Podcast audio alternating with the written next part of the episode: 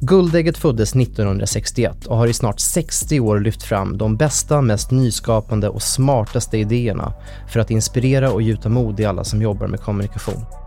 Det är en plattform för en ständigt pågående diskussion om vart kreativiteten och samhället är på väg.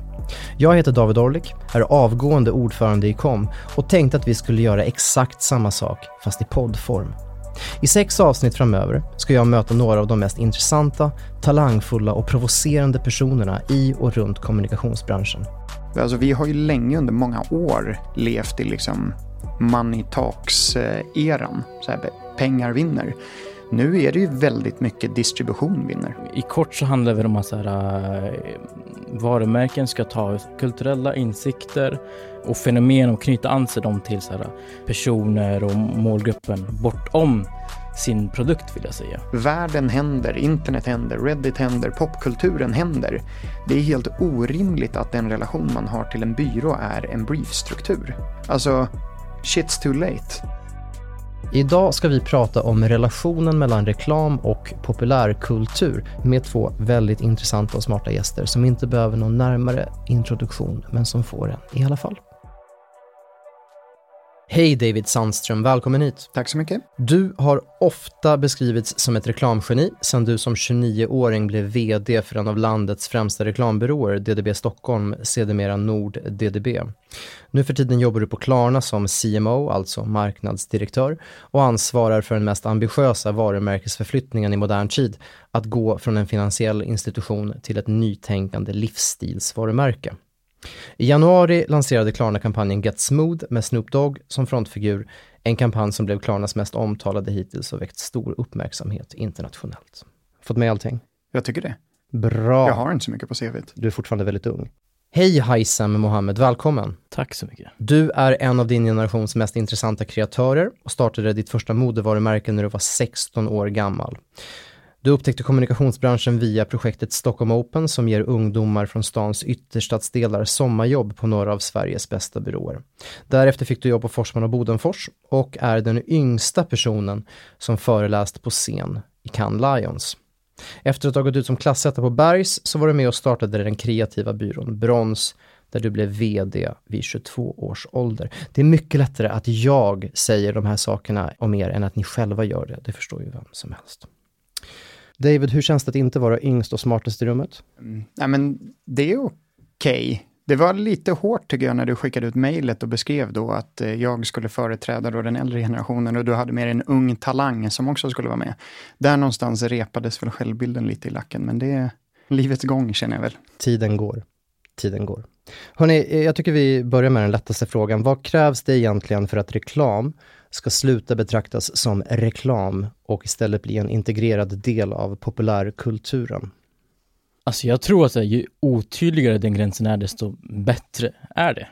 I kort så handlar det om att så här, eh, varumärken ska ta kulturella insikter och fenomen och knyta an sig dem till så här, personer och målgruppen bortom sin produkt vill jag säga. Det tydligaste exempel är väl så här, mina vänner, de är lika gamla som mig och om de sitter och diskuterar eh, reklam och refererar till olika kampanjer utan att veta om att det är reklam, då tycker jag att man har fått in populärkultur på ett plan. Ja. David, jag vet att din tidigare arbetsplats, DDB, pratar ganska mycket om att eh, reklam och marknadsföring måste bli kulturellt relevant.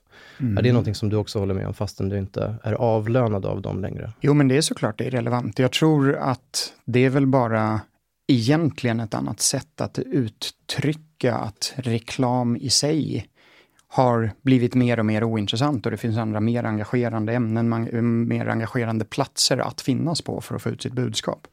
Sen kan jag personligen tycka att att bara koppla ihop ett varumärke med ett populärkulturellt fenomen utan att få med produkterna eller ett budskap eller kärnvärden, alltså den här totala isärslitningen som när Nordea står och liksom dansar på Summerburst och man inte riktigt vet vad fan hände här. Den tycker jag är mindre knepig att lyckas med än att faktiskt på riktigt få med så här, vad är det produkterna handlar om? För jag tror det viktiga med det här, det är ju att skapa sig själv en scen för att presentera de produkter och de budskap och de erbjudanden man har. Eh, att bara kopplas ihop med populärkultur, det finns liksom ingen självändamål i det tycker jag. Eh, utan det är, det är mycket handlar ju om att liksom fylla sitt varumärke och få presentera de grejerna man har att säga i ett nytt sammanhang. Och det är precis det här vi ska prata om idag, för att vi ska försöka hitta, förstå mer om det där gränssnittet mellan företag, varumärken och artister, plattformar. Jag menar om vi tittar på tidigare guldäggsvinnare bakåt i tiden så är det fullt av sådana här kultursamarbeten. 2015 så vann försäkringsbolaget If guldägg för sin reflexkollektion tillsammans med Ann-Sofie Back. Mm. Året innan det så vann Volvo Trucks precis allt i hela världen för filmen Epic Split med Jean-Claude Van Damme och, och Enya. Har ni några personliga favoriter på när reklam lyckas transcendera populärkulturen och upphöjas till någonting annat. Alltså ett exempel på när företag och kända personer har hittat ett givande äktenskap. Absolut, så här, eh, saker som Guldegger kanske inte har tagit upp här. Eh, Wendys, eh, en stor restaurangkedja på Twitter, som är en fantastisk plattform vill jag säga, har hittat något sätt att connecta med användarna där. De är otroligt humoristiska, de eh, hakar på samhällstrender och bidrar med massa olika insikter där och exempel på samtida trender kan vara så här, men, eh, när det är eh, kändispar som får barn så kommer de och diskuterar om olika namnförslag. De kan hoppa in i okända Twitter-användares eh, trådar och ge förslag på hur man kan lösa bråk och allt vad det kan vara. Och de har lyckats väldigt bra. De har tre miljoner följare på Twitter. Så de har hittat en egen röst? De har hittat en helt egen röst och folk eh, vill vara med i, i, så här, i den sfären som de, som de jobbar i. Fett. David, har du några exempel? Ja, men jag tycker det är bra. Jag tycker de flesta fast food, eh, de stora internationella fast food restaurangerna är grymma på, på den samtiden. Jag tycker också mycket av det Old Spice har gjort tycker jag är fantastiskt bra. Jag personligen är ju ofta imponerad utav riktigt trista produkter och varumärken som lyckas hitta en twist och göra något fantastiskt. Det var egentligen det jag tyckte var bäst med Volvo. Alltså det, det handlar ju om ett styrsystem på lastbilar. Alltså du somnar ju nästan när du säger styrsystem på lastbilar. Det finns ju ingen som är intresserad av det. Att ta en sån sak, hitta en extremt kreativ vinkel på det, koppla det liksom till samtiden och populärkulturen, förstå vilka mekanismer som driver på nätet. Det tycker jag är spektakulärt. Det tycker jag personligen är mycket mer imponerande än så här Adidas och Kanye gör Jeezy. Alltså, den grejen är cool. Men den är inte alls, tycker jag, lika imponerande som när man tar eh, ganska trista saker och hittar en helt ny röst och ett helt nytt sätt för dem. Och det tycker jag personligen också är lite kul med det vi har gjort med Klarna. Att vi har hittat ett engagerande och underhållande och helt annorlunda sätt för att prata om i grund och botten ganska trista grejer. Men är det inte heller ganska enkelt också att prata om ganska trista grejer? För de blir uppmärksammade automatiskt, det är oväntat, man tänker inte att det här varumärket ska göra så eller så. Jo, uppgiften tycker jag ju är enklare. Man tar ju mm. spjärn mot något som per se är så trist så att det blir liksom mm. fantastiskt.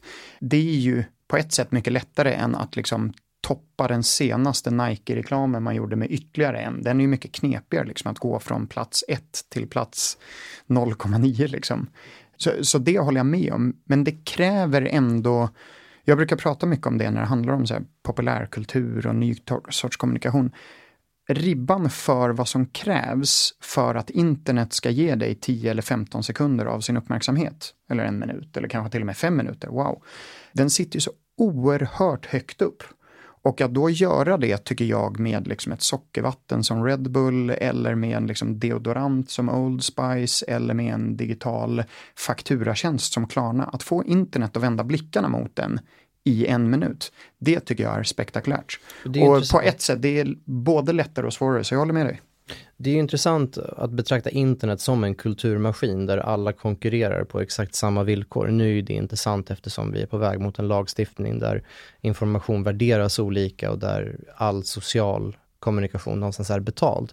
Men vi kan väl leka med tanken att allting konkurrerar på samma villkor i någon sorts demokratisk anda. Där är det ju spännande att en, en hamburgerkedja som Wendys och eh, Kim Kardashian eller Kylie Jenner alla kommunicerar på samma villkor. Individer, kända personer, okända personer som råkar göra någonting, stora varumärken, nya aktörer.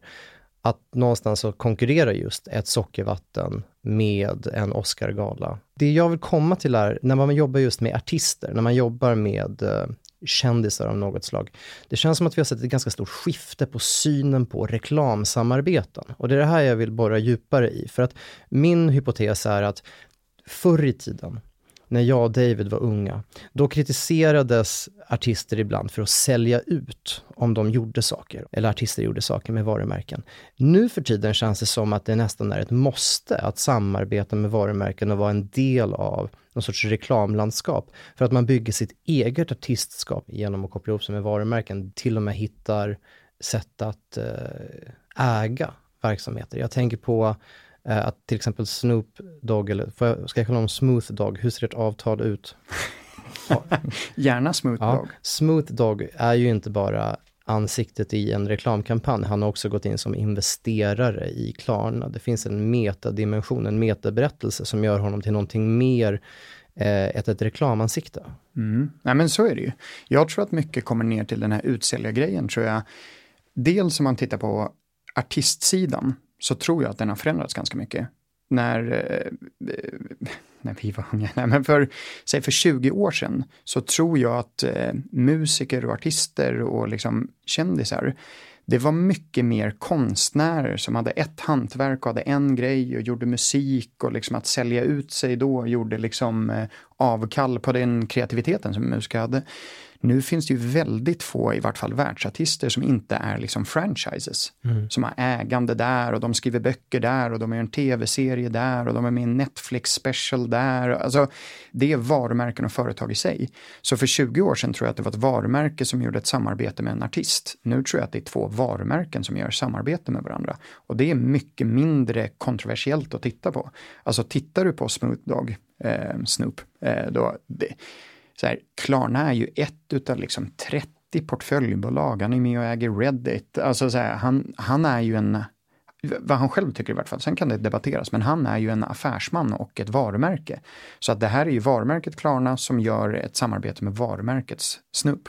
Jag tycker att vi har tillfört lika mycket till Snoops contentskapande de senaste månaderna eh, som han har tillfört Klarna. Det är givande och tagande. Så jag tror artister har förändrats av deras natur och jag tror att varumärken har förändrats av deras natur. Heisem, jag vill prata mer om autenticitet i varumärkessamarbeten. Hur mycket relevans och trovärdighet krävs det för att kunna göra populärkultur som företag tillsammans med en artist? Det krävs en del, för det genomsyras vill jag påstå, ganska tydligt om man inte riktigt förstår varför man skapar eh, och varför man enbart så vill hoppa in i kulturella trender för sakens skull. Men eh, jag känner alltså om ett företag vill associera eh, sig med en viss kultur eller liknande så måste man typ först och främst förstå eh, vad den här kulturen var innan den var populär. Alltså man måste förstå historien kring den och som David sa tidigare att så här, det måste rimma med varumärkesvärderingar helt och hållet. Så att trovärdighet är absolut någonting som eh, är otroligt viktigt. När Nike går in och kör Black Lives Matter rörelsekampanjen, mm. den alluderar till Black Lives Matters-rörelsen genom att använda Colin Kaepernick som någon sorts huvudperson, även om man inte överhuvudtaget tar upp det. Mm. Har de en trovärdighet och relevans när de gör den kampanjen? Och skiljer det sig från att någon annan skulle gå in och göra en sån kampanj? Absolut, för de har gjort det i, i etapper. Det man får tänka efter är att man får inte vara typ en passiv åskådare. För att du måste kunna bidra till kulturen med något och jag känner att Nike har gjort det eh, under en längre period. Det är inte första gången de gör det. Och de använder sin plattform också för att eh, belysa en mycket större fråga. De har sponsrat Kaepernick sedan 2011. Mm. De har inte kommit på det här för fem minuter sedan. Precis. De sponsrar Serena Williams och LeBron James som också är engagerade i sådana här frågor. Du menar att det finns ett, ett, någon sorts förtroendekapital som de kan göra ett uttag från, från sin bankomat? Precis. Ska vi lyssna en liten stund på eh, den reklamen vi pratar om? Believe in something. Even if it means sacrificing everything. When they talk about the greatest team in the history of the sport, make sure it's your team. If you have only one hand, Don't just watch football, play it at the highest level. And if you're a girl from Compton, don't just become a tennis player. Become the greatest athlete ever. Yeah, that's more like it. So don't ask if your dreams are crazy. Ask if they're crazy enough. Lång historia kort. Colin Kaepernick, amerikansk fotbollsspelare, San Francisco 49ers, började knäböja under amerikanska nationalsången som en protest mot polisbrutalitet mot afroamerikaner i USA. Detta blev en rörelse och upprörde väldigt många människor i USA för att den amerikanska nationalsången, och det här vet ju du David som är född i USA, är väldigt, väldigt viktig i den amerikanska kulturen. Oavsett det så har Colin Kaepernick inte spelat amerikansk fotboll på några år eftersom eh, hans kontrakt inte förlängdes och han har anklagat NFL för att agerat i maskopi för att hålla honom utanför sporten. Han har istället blivit en aktivist och en röst för Black Lives Matters-rörelsen och liknande organisationer. Det stora är ju egentligen inte NFL mot Colin Kaepernick utan att president Trump har lagt sig i vid åtaliga tillfällen och sagt att det här är eh, så unpatriotic det kan bli vilket gör att det liksom är mycket mer, när Nike gör det här ställningstagandet så är det ju mycket mer än att bara ställa sig på Collins sida. Det blir liksom Nike mot Donald Trump till mångt och mycket. Och att de till slut valde att använda honom som ansikte utåt, um, believe in something even if it means sacrificing everything. Um, det är ju en direkt passning till Donald Trump, vilket gör ju det här mäktigt, för att det är ju ändå inte så många gånger genom historien man ser ett varumärke ta liksom tydligt spjärn mot den sittande presidenten. Jag tänker att det är relevant för det vi pratar om, kultur. Mm. För att det finns ett uttryck som är politics is downstream from culture. Så att det som någonstans tar grepp och får spjärn i populärkulturen, i kulturen, kommer förr eller senare också få en politisk konsekvens och uh, utväxling. Mm.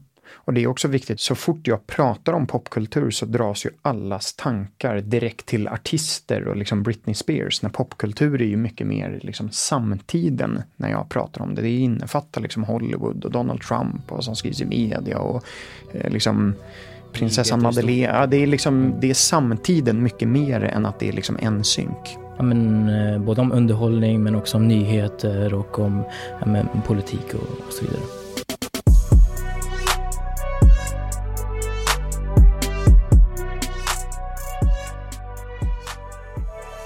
Du sa någonting David som jag tyckte var intressant, eh, att artister och, kulturella aktörer idag är mer som mediehus och att det blir ett samarbete mellan varumärken.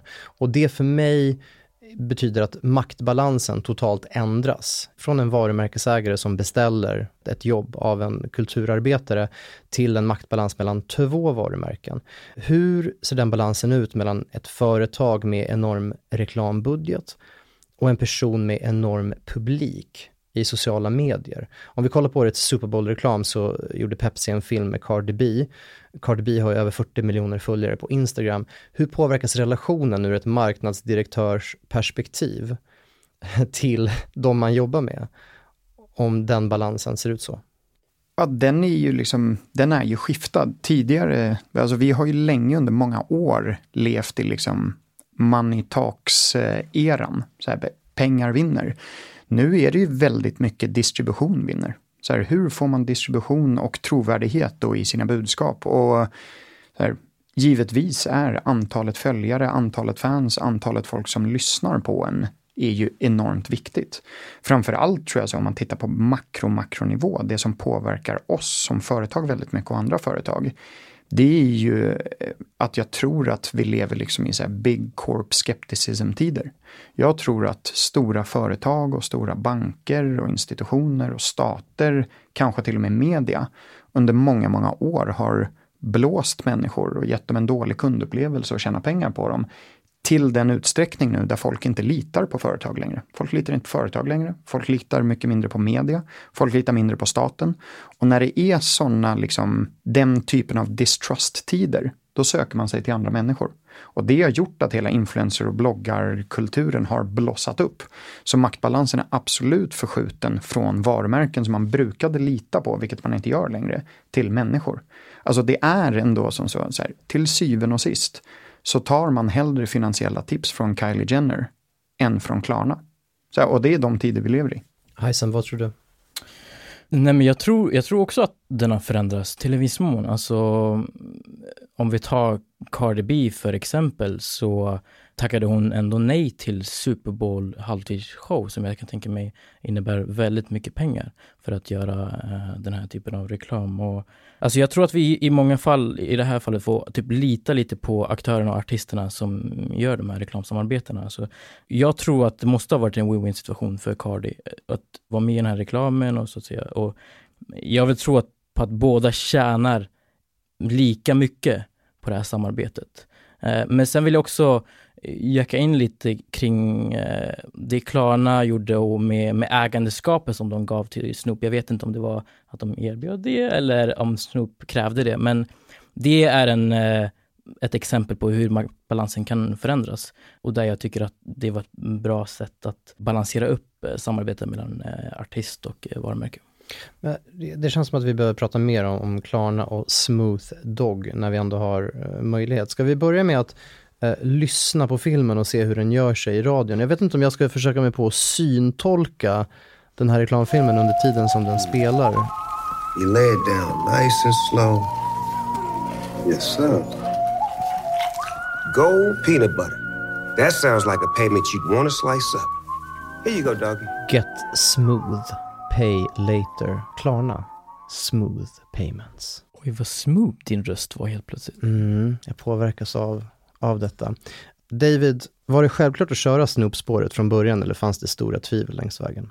Alltså sånt där, du har ju jobbat eh, mer med kreativitet än vad jag har, men det är ju aldrig så här det börjar. Liksom. Det börjar ju alltid i en annan ände, en liten idé som blir något stort, man hör av sig till någon, man ändrar den i takt med, som vi har sagt, att man liksom vi har inte velat använda Snoop som liksom en mediekanal utåt för att han har totalt sett 45 miljoner följare. Utan så här, vi har ju haft honom som medskapare i hela delen. Han kan liksom sin målgrupp bäst, han kan samtiden ganska bra. Så han har ju gått ifrån att vara en distributionskanal till att vara en medskapare. Och i den medskapande processen så är det ju jättemycket som har hänt. Så att det är såklart, vi har slängts mellan stora och små idéer och hopp och förtvivlan.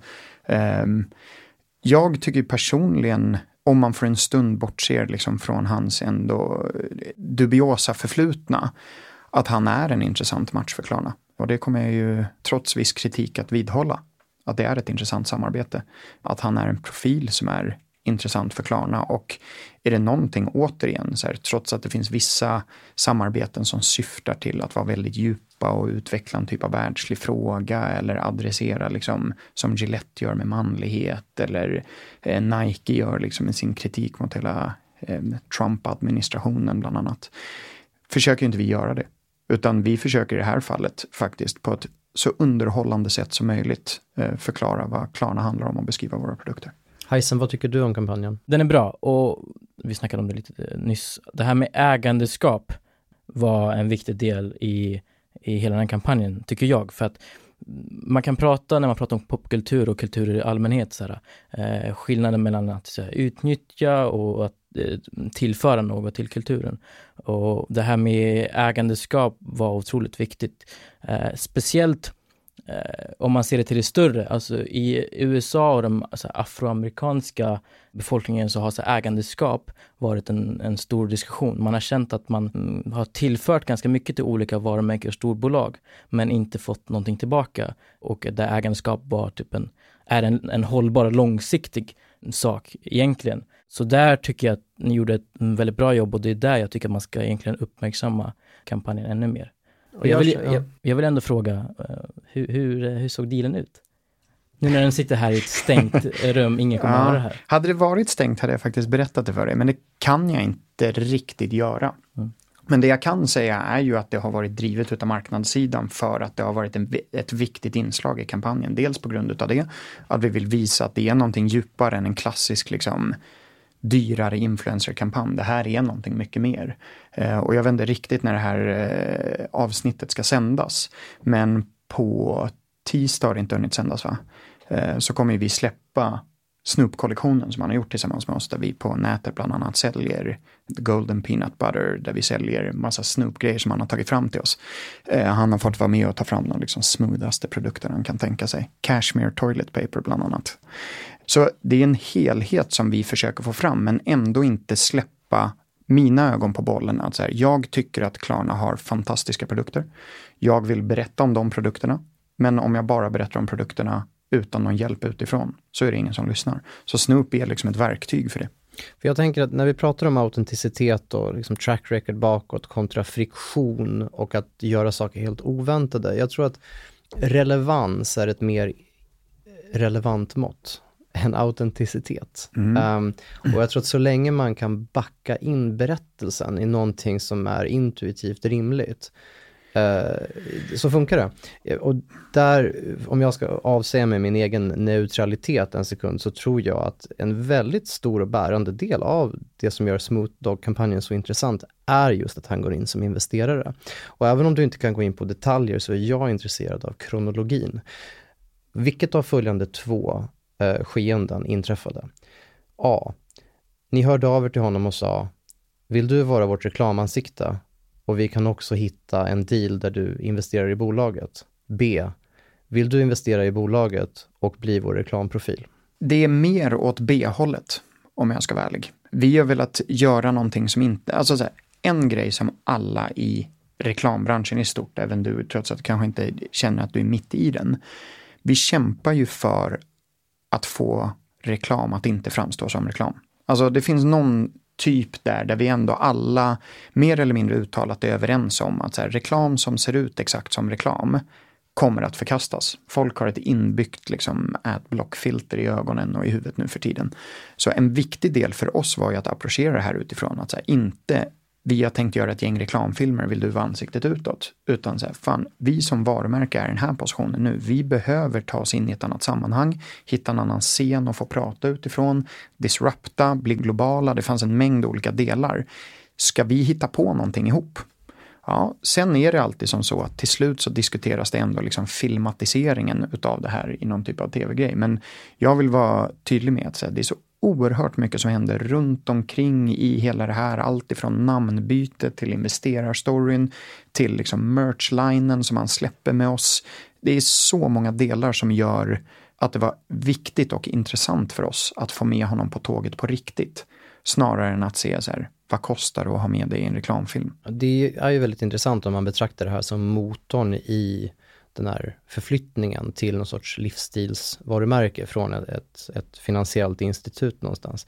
Heisem, du pratade om det här med att tillföra någonting till en subkultur eller att utnyttja en subkultur. Jag menar, det förekommer ju jättemycket kritik av varumärken som exploaterar kulturfenomen. Detta vet vi kulturarbetare som Stina Oskarsson eller skribenter som Kristoffer Andersson har tidigare attackerat vår bransch för att den förvandlar allt till en vara och utarmar kulturen när allt blir till salu. Så att, jag vill fråga dig Heisen, finns det någonting som du känner varumärken inte kan göra i form av artistsamarbeten eller kulturyttringar? Var går den absoluta gränsen idag? Det man absolut inte kan göra, eh, och jag har varit inne i det tidigare, det är så här, ta en underrepresenterad gruppskultur, göra reklam på det utan att ha tagit hänsyn till kanske så här, ja men hur kulturen kommer att bli populär och vad den stod för innan den just blev populär. Och man gör sig en grym tjänst att inte hamna i typ någon Twitterstorm där för att man inte har läst på historien helt enkelt. Och du behöver egentligen förstå, som jag sa också tidigare, så här, helheten av kulturen för att eh, kunna jacka in, så att säga, och göra saker. David, du driver ju en av Sveriges eh, mest uppmärksammade inhouse byråverksamheter som du är ytterst ansvarig för, eh, där ni har tagit position för inhousebyrån som organisation av en massa anledningar. Och, och du har varit anställd på stora kreativa byråer men, men vid 22 års ålder bestämt dig för att starta en egen kreativa byrå som är väldigt inriktad på populärkultur. Jag representerar ju via mitt ordförandeskap i KOM de stora traditionella byråerna som jag tycker förändrar sig i rekordhastighet och fortfarande har en, en relevans i dessa McKinsey-tider. Och jag skulle vilja ägna lite tid åt att prata just om, om det. Hur organiserar man sig på bästa sätt för att göra bra skit?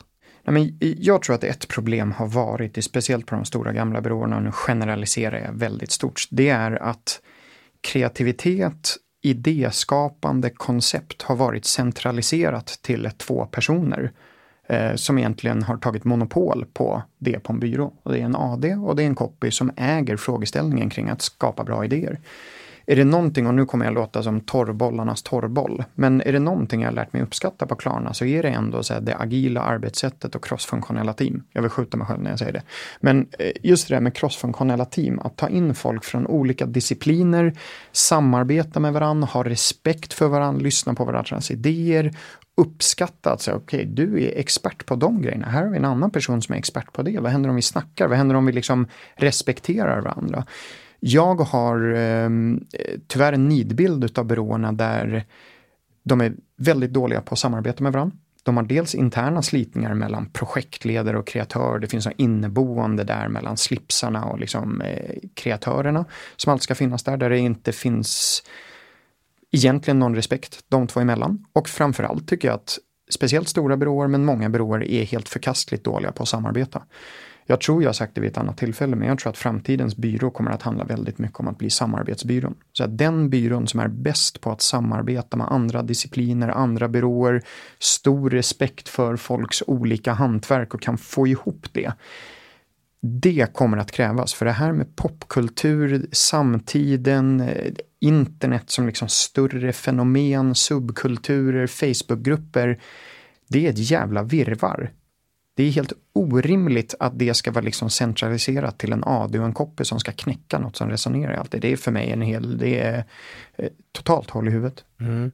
En övertygande argumentation. Som person som jobbat på byråer halva mitt liv så är den ju något populistisk i sin tillspetsning. Det känns ändå som att det mesta intressanta populärkulturen man ser med någon form av kommersiell avsändare kommer inte från en inhouse-avdelning utan det kommer från en, en riktigt kreativ byrå med riktigt kreativa personer. Ja, och det var nog inte min poäng heller och jag tror, återigen, det kommer nog tillbaks till argumentationen. Jag tror att nyckeln framåt ligger i samarbete och det låter trist att säga det, men samarbete över byrågränser och samarbete över kundgränser. Jag tror väldigt mycket på att när man ska göra en grej, då går man ihop byråer och kund, man liksom låser in sig i ett arbetsrum och man jobbar tillsammans som en arbetsgrupp. Problemet är så här, jag tror inte heller att det stora kommer knäckas i innehavsbyrån men inte hos liksom spetskompetensbyrån eller de stora byråerna. Så kommer det inte funka. Helt enkelt. Samarbete tror jag är nyckeln om, om man ser till så här, vad morgondagens kreatörer behöver så är det väl, David, du var inne på det lite så här, men det behövs en, en mångfald och en representation på människorna som är på plats på byråerna eller på bolagen. Men det krävs också kanske så här, ja, men, hygienfaktorer, så här, lyhördhet, nyfikenhet. Men jag vill ju säga det här och det enklaste sättet för mig eh, eller för byråer helt enkelt att typ, jobba med popkultur skulle jag säga så här. Anställ unga personer som inte har blivit förstörda av branschen. Helt enkelt. Alltså så här, eh, kreatörer som, eller, eller, strateger som inte läser eh, alltså så här, Resumé och Dagens Media hela dagarna, utan alltså så här, som istället får sin inspiration från Twitter, från Reddit, från alltså The New Yorker, alltså mm, personer som har mycket bredare referensramar helt enkelt. Och, eh, och kreatörer vars medievanor är globala istället för bara sitta hela dagarna på eh, svenska medier. Så det ni säger är att eh, den framgångsrika organisationen för att göra intressant reklam som populärkultur kommer vara en med blandad bakgrund och, och, hög representation från många olika delar av samhället som är väldigt, väldigt bra på att samarbeta. Och den kreativa organisationen med bred bakgrund och bra på att samarbeta kan även vara en byrå. Absolut, i allra högsta grad. Det jag tror, eh, om man ska prata lite inhouse, för, för jag håller verkligen med. På samma sätt som jag menade samarbete, så efter din argumentation tror jag ännu mer menar liksom mångfald. Eh, samarbete och mångfald, liksom, får man ihop de två. Det är nog nyckeln framåt för att det är så komplicerat. Eh, och jag tror inte, det jag menar med så här, det kan mycket väl vara i en extern byrå Eh, kanske oftare en extern byrå än inhousebyrån. Det inhousebyrån har som största fördel är att man just sitter nära så stora delar av verksamheten. Och eh, problemet med dagens byråer kontra inhousebyråer, det tycker jag är eh, snarare än bara samarbetet så är det hastigheten. För så här, världen händer, internet händer, Reddit händer, popkulturen händer. Det är helt orimligt att den relation man har till en byrå är en briefstruktur. Jag ska alltså skriva ner vad jag vill ha, jag ska skicka det till dig, du ska ge mig en tidplan på när du kan återkomma. Alltså, shit's too late. Mm. Alltså det, det, går inte att jobba på det sättet. Så här, vi måste jobba tillsammans, i samma rum, nära varandra. Vi måste skjuta ut så mycket som det bara går. Vi måste R&D, experimentera, titta vad som biter, förändra, vrida. Det är nyckeln framåt. Så min kritik mot externa byråer just nu handlar mycket mer om hastigheten snarare än bara kompetensen. Mm. Och jag som har ett ganska materialistiskt synsätt på världen tror jag att allt handlar om pengar. Så jag följer ju bara kapitalet och sen drar jag mina slutsatser därifrån. Jag tror att marknadsföring som disciplin håller på att digitaliseras i en rasande takt. Det innebär att man vill ha mycket, mycket högre bevisföring kring vad som ger effekt och inte ger effekt. Man anser att byråer, externa partners, har väldigt höga arvoden och man ser att man kan plocka hem produktionen för att spara pengar på det och sen fortsätta betala blygsamt för idéer.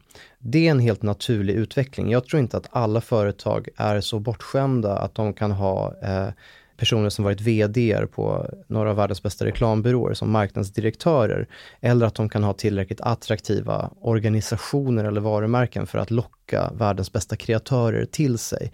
Jag ser nog att man kommer fortsätta behöva ja, samarbeta över de här gränserna som du säger.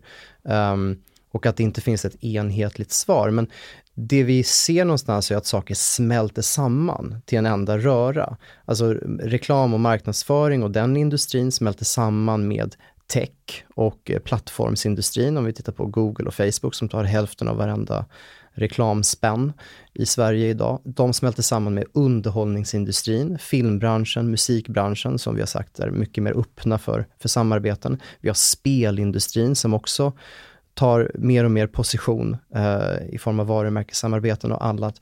Det är någon sorts eh, stor kreativ sektor mm. som, som vi traditionella byråer bara är en del av. Men min analys är att det är en jättebra sits att sitta i, för jag tror att om man är kreatör idag, så har man bästa möjliga framtidsutsikter. Man kan inte vara mer framtidssäkrad än om man är kreatör på en byrå. För att om tre till fem år kommer man sannolikt vara avlönad av McKinsey eller Accenture och tjäna tio gånger mer än det vad man gör idag. Vi går in i tiderna av kreativitet. Jag tror att um, jag ser absolut inte att vi har sett slutet på big data och growth hacking och growth marketing och PPC-marketing. Absolut inte, det, det kommer fortsätta finnas, men det är en överetablering inom det och jag tror att kreativitet som helhet är verkligen på väg tillbaks. Heisen, framtiden är din. Vad vill du säga? Ni pratade om, eh, eller David, du sa att eh, kreatörer kanske inte är intresserade av att komma över till inhouse-sidan. Jag tror att eh, precis som vi på Brons gjorde, jag tror att det kommer finnas mer små eh, byråer, tre, fyra, femmansbyråer med eh, en kreatör, en planner, en, ja, men en digital eh, strateg mm. som kommer vara ett tillägg till inhouse eh, avdelningarna. Man kommer samarbeta mycket mer eh, med de typerna av byråerna. Jag tror att det kommer vara en så splittrad marknad om några år. Och jag tror kanske inte på Eh, att det kommer vara tre eller fyra maffiga reklambyråer eller PR-byråer. Precis som du var inne på, de här tre, fyra mansbyråerna, lite som Brons är, kommer vara mm, de kommer hålla på med PR, de kommer vara ett musikförlag, de kommer, eh, de kommer jobba med reklam, de kommer vara en eventbyrå. Alltså, de kommer kunna göra så mycket mer och jag tror att eh, inhouse-avdelningarna kommer ha stor hjälp av dem. Tack för att ni kom. Tack för att ni offrade en timme debiterbar tid för att komma hit och prata. Tack för att vi fick komma. Tack. Programmet är producerat av Lars Erlandsson med Emil Droge som ljudtekniker och möjliggjort av KOM, branschförbundet för Sveriges kommunikationsbyråer och arrangör av Guldägget. Betygsätt det gärna eller dela det med andra om du tycker att det är jättebra eller jättedåligt.